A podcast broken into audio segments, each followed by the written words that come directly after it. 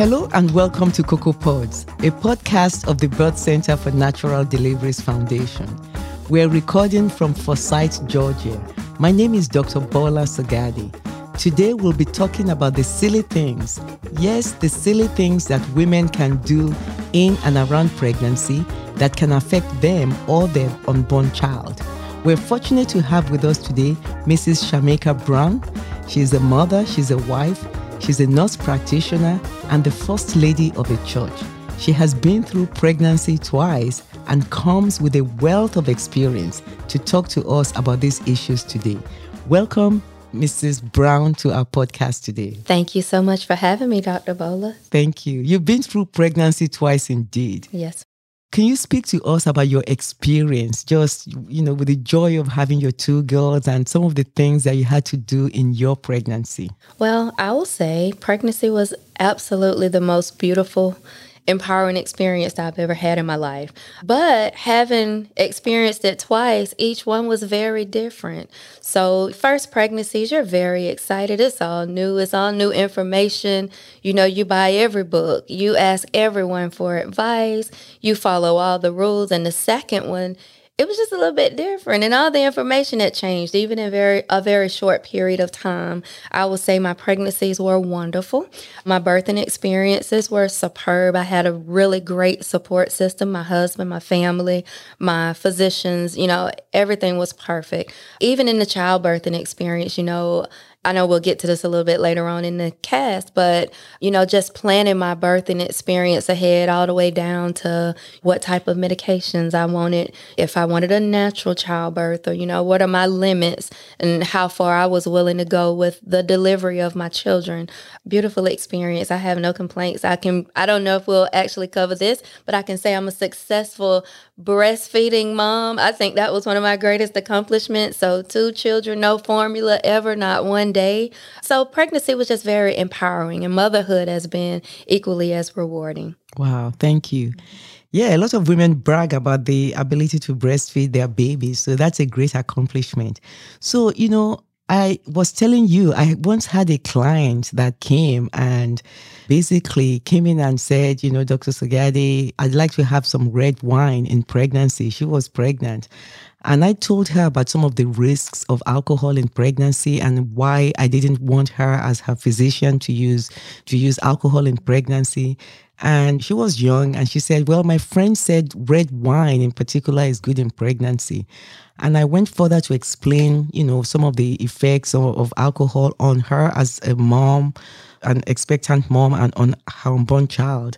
And then she went on to say, Well, and I told her no, she couldn't, I would advise her not to. And then she went on to say, Well, I was told that this particular brand is good in pregnancy and doesn't affect your baby. And we had a discussion again, and I said no again. And she went and said, Well, what if I have just a glass? And I looked and said, Well, you know, I've said no. You've asked me this question four different ways, and I've said no every single time.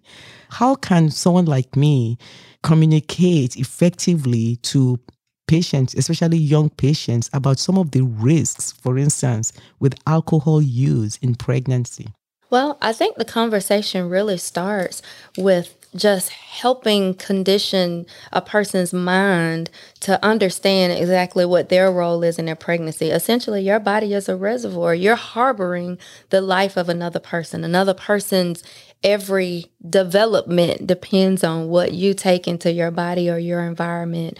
Um, I'm one that I always say, you know, pregnancy is not just something that you have to prepare for with maternity clothes and baby clothes and things for the baby to get here, but you have to prepare yourself financially, physically, emotionally, spiritually to be able to carry that life inside of you. And, you know, some of the sacrifices that you make come with things such as taking in alcohol. You know, yes, your friend might say it's okay, but if this means the difference in me having a healthy, whole, fully developed baby or not, then I probably can postpone that drink for a little while. So just educating women on what that sacrifice entails and the long term rewards, I think is a big deal. I know sometimes we can bend the truth to be what we want it to be. But the reality is, you know, you are carrying a life that depends on you to make wise decisions.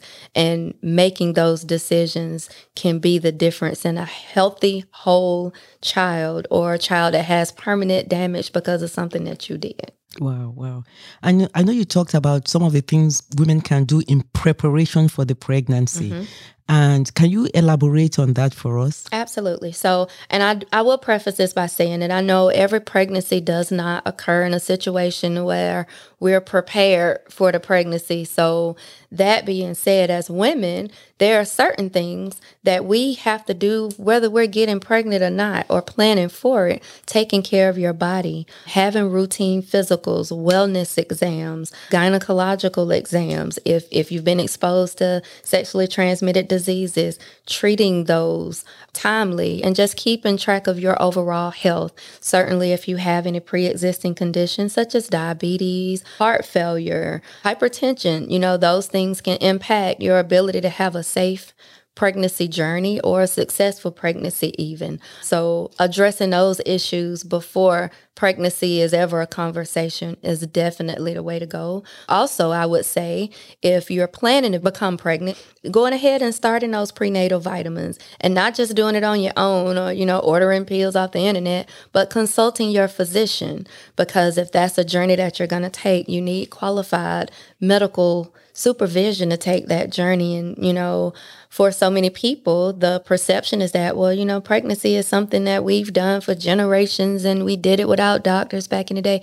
Yeah we did. But now we have more knowledge and you know more assistance through that process so that we can enter into it educated so that we can have a successful pregnancy journey. So, you know, taking care of yourself, wellness checks, dental care, just your health in general, vaccinations.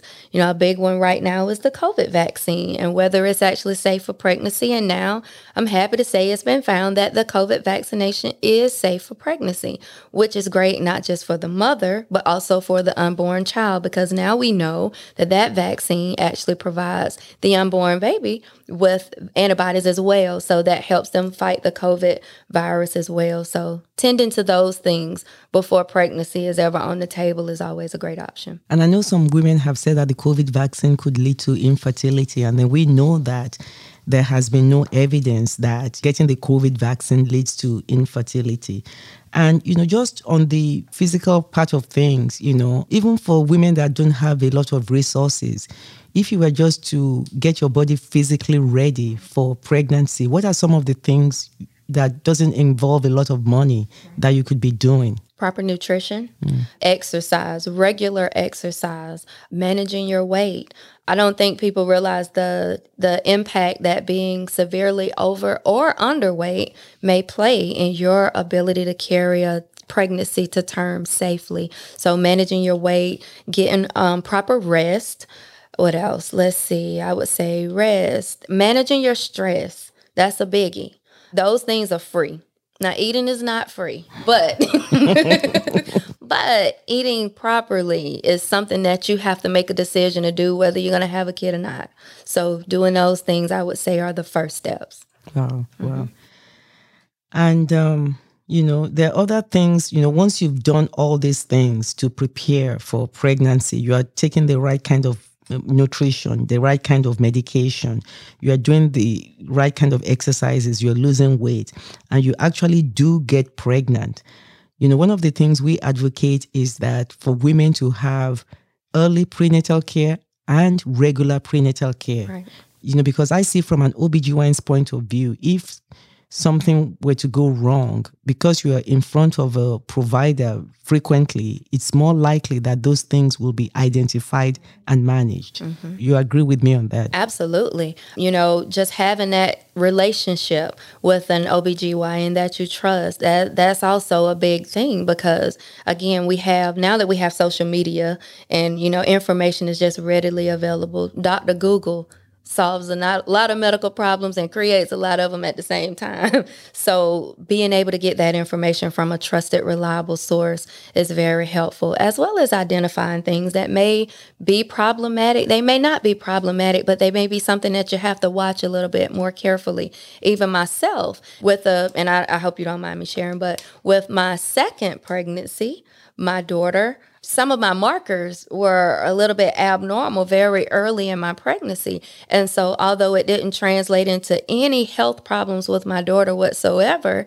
it did require that I had more closely be, that I had to be, excuse me, more closely monitored during my pregnancy, just so that, you know, if anything came up, my doctors were already aware. So, establishing that relationship, early prenatal care, because, you know, the development, the bulk of the development of the child takes place very early in pregnancy. So those early prenatal screenings, you know, early screening to know if you have diabetes in your pregnancy, that's a big deal. African American women watching that blood pressure, you know, preeclampsia is something that we tend to see a lot more than other populations of people. So, you know, monitoring for those things and other complications early on can help you be better prepared if those are things you're going to face, but also if there's a way to avoid those complications and you can get in front of it if you're already, you know, on track and in routine of having good care. And you know, some of the women, when they come for their prenatal visits, they say something like, Well, my doctor or my provider didn't do anything. They just did my weight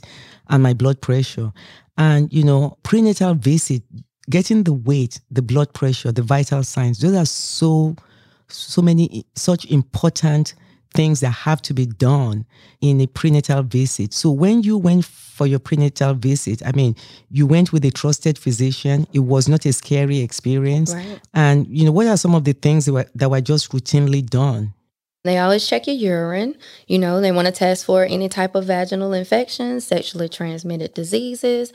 At certain points, they're doing lab work to make sure that the hormones that you should be replicating in pregnancy are at appropriate levels, which are going to be important for the development of your baby. They're also checking for, you know, thyroid disease, any other type of abnormalities, HIV and AIDS, herpes, you know, multiple things. So, you know, sometimes it's blood work that they're checking. Other times it's just, it may be a finger prick, not necessarily a lab collection, but those vital signs that they're checking are just that. They are vital. So, you know, at, at certain points they're checking ultrasounds of the baby, but for the most part, it's just monitoring you and ensuring that you're on track during your pregnancy, which doesn't seem like a lot, but it is a lot. And it's very important. So keeping those visits consistent and you being mindful of you know what's being monitored for you so that between those visits if you're noticing things that are abnormal or maybe your weight isn't tracking appropriately or you're not feeling as well as you should or you're not able to eat enough those are things that you need to be able to share with your physician because that may alter the course of your treatments when you're coming to your routine prenatal visits Wow, that's important. And now, you know, even now with COVID, there is also telehealth obstetric visits in which we call the patients at times when they have the ability, we can see them on the on the call, like a video call. We can look at their faces, see if it's swollen. We tell them to show them their hands and to show us their hands and their feet we can have them. There's so many devices now that you can use to record your blood pressure at home that are fairly accurate. And then we can just ask about symptoms. How are you feeling? Is your baby moving? Do you feel your baby move? So even with the advent of COVID, we are still able to continue prenatal care in, in a different way. So for a woman that decides to skip her prenatal visits? What advice? And, and, you know i know women skip the visit for so many reasons. There's a lack of transportation or i couldn't get off work or what advice would you give the women and what is really the implication of doing this? So my advice on skipping prenatal visits don't. As a mother, and especially if, it's your first pregnancy, this may be more of an issue, but if you've had a child before, not so much. As a mother, we wear many hats, as I said, you know, in the beginning, but you have to prioritize. So, not being able to get off from work that could be the difference in you know something being wrong with your baby and you not knowing it for another two months. So you know you kind of just have to prioritize. And i do understand that sometimes certain circumstances are beyond your control but just making that a priority that that is your lifeline to your baby until your baby is here and safe in your arms. So not skipping the visits. If you must skip a visit still reaching out to your doctor call them telehealth is an option now whereas previously you know, we didn't really have that option, but you could always call the nurse and maybe leave them a message, you know, well, I had this concern, or could you give me a call back? Even a phone call is better than no visit at all because that is your lifeline to your unborn baby until they're here. And in some cases, it may be the lifeline for yourself until you safely deliver that baby. So try to avoid skipping those visits. Oh, mm-hmm.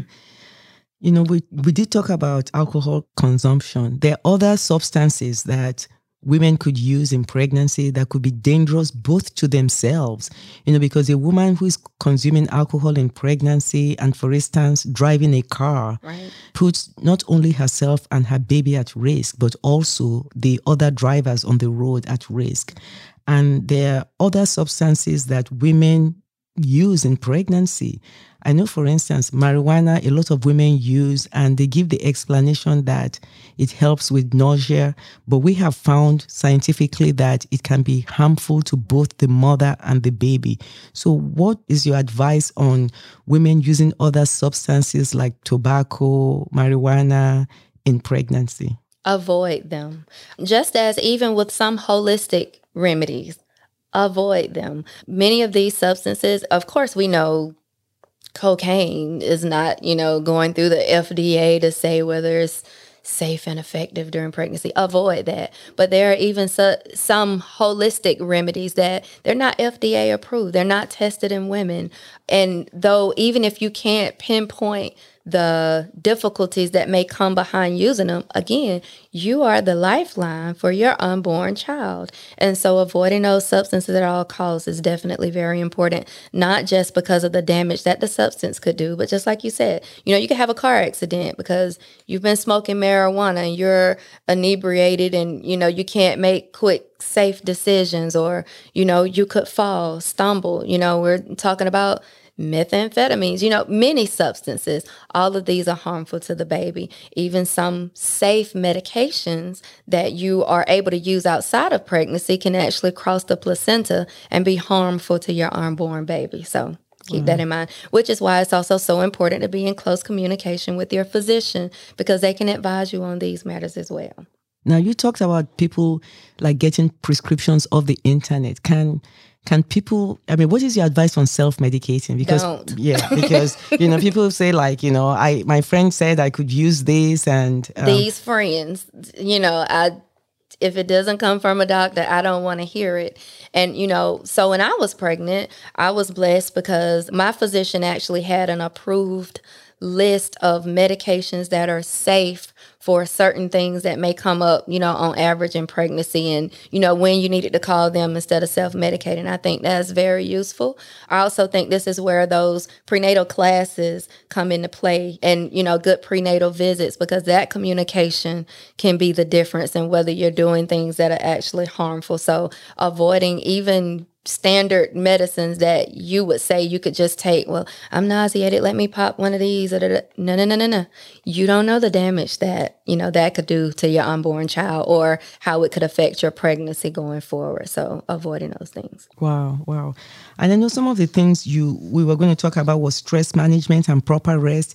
And I've had patients come to me like, you know, I have three jobs. You know, I can't what are you talking about? Proper rest you know i have to make income uh, or i'm the sole breadwinner for my family. And like you're not being realistic.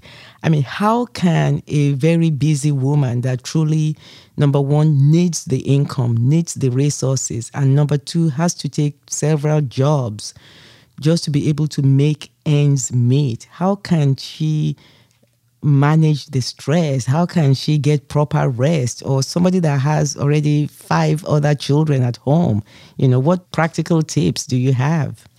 Oh, that's a biggie. So I'll just say prioritize. Not to say you'll get eight to 10 hours. I don't know if I've gotten eight to 10 hours of sleep since I have had children. So women we just find it. Just make it happen.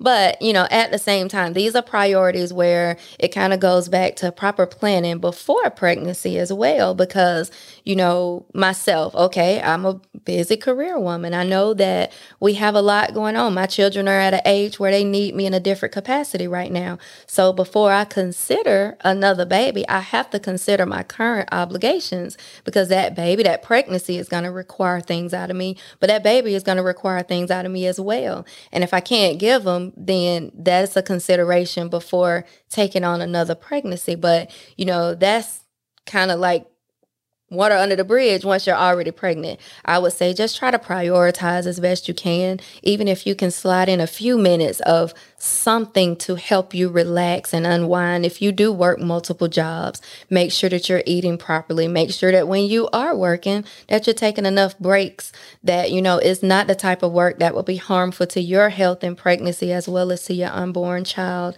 And just making sure that you have enough of you to give yourself your unborn child and your family that's already there. That's a matter for you as well. So prioritizing, that's all we can do as women. Wow, wow.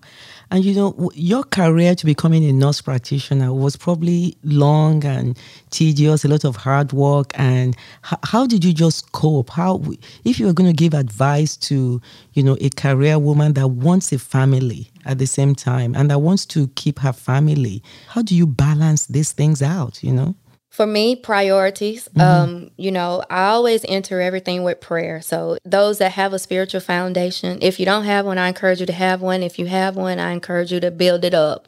Because for me, it was honestly, it was prayer. So I knew that I was a nurse before I was a wife that was my first career. And then I became a wife. I took a break from pursuing further avenues in my nursing career to get my feet wet in marriage and kind of figure out what I needed there. And then it was time to take on motherhood. I was actually pursuing my bachelor of science in nursing at the time that I became pregnant with my first daughter. So completed my bachelor's. I took a break because I knew I wanted to give my undivided attention to my children. And so my second daughter came shortly after my first. And then once I got everybody out of diapers and you know out of my bed, except for one person, um, I went back to school. But I couldn't do that by myself. I had a village. My husband was a very strong supporter of me going back to school. My children, who were only, I think my baby girl was like 18 months and my oldest was three when I entered into the program to become a nurse practitioner.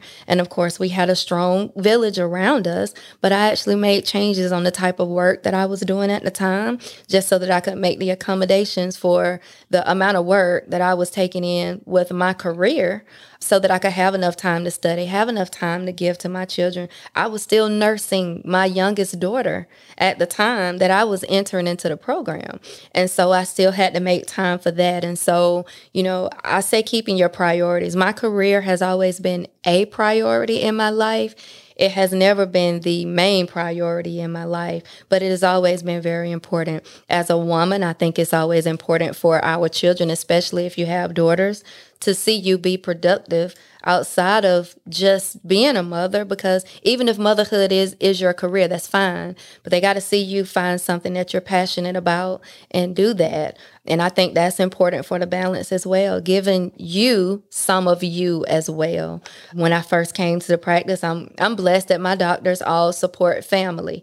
And so prior to COVID, I would bring my daughters to work with me periodically just so they could see what mommy does all day and they would have a better understanding of what my day consisted of outside of cooking and cleaning and homework and picking up and dropping off and you know those things. And, and that actually helped my daughter to have more patience with me when I was home in the evening because it's like okay now I see why mom was tired in the evenings. And so that was one of the things for me balance but you know sharing your experience with your family whoever your village consists of i think that's a biggie because if you all know what you're working toward you can work together but if you're just kind of dealing with everything on the inside nobody knows what you're going through i still have periods where i'm very overwhelmed and i'm grateful that my village can allow me to take a step back sometimes when i just need to be there for myself a little bit and they allow me that. So I encourage you to have a strong village around you, support system that you can trust, that you can love, that can support you in your high and your low points because you will have them, especially as new moms. I don't think we talk about that enough. Wow. Well, I am just in admiration of everything that you've said because being a having been and still being a working mother myself, I fully understand what you're talking about. It's funny because some of the working moms come up with technologies now like they can they have hands-free breast pump, they can do their work, you know, perform their surgeries or take care of their nursing and they, are breastfeeding. They have all these silent breast pumps that, you know, you can go about your day. So it's, it's funny the way technology is even helping us to mm-hmm. really multitask and do, do, all it. these things that we do. Mm-hmm.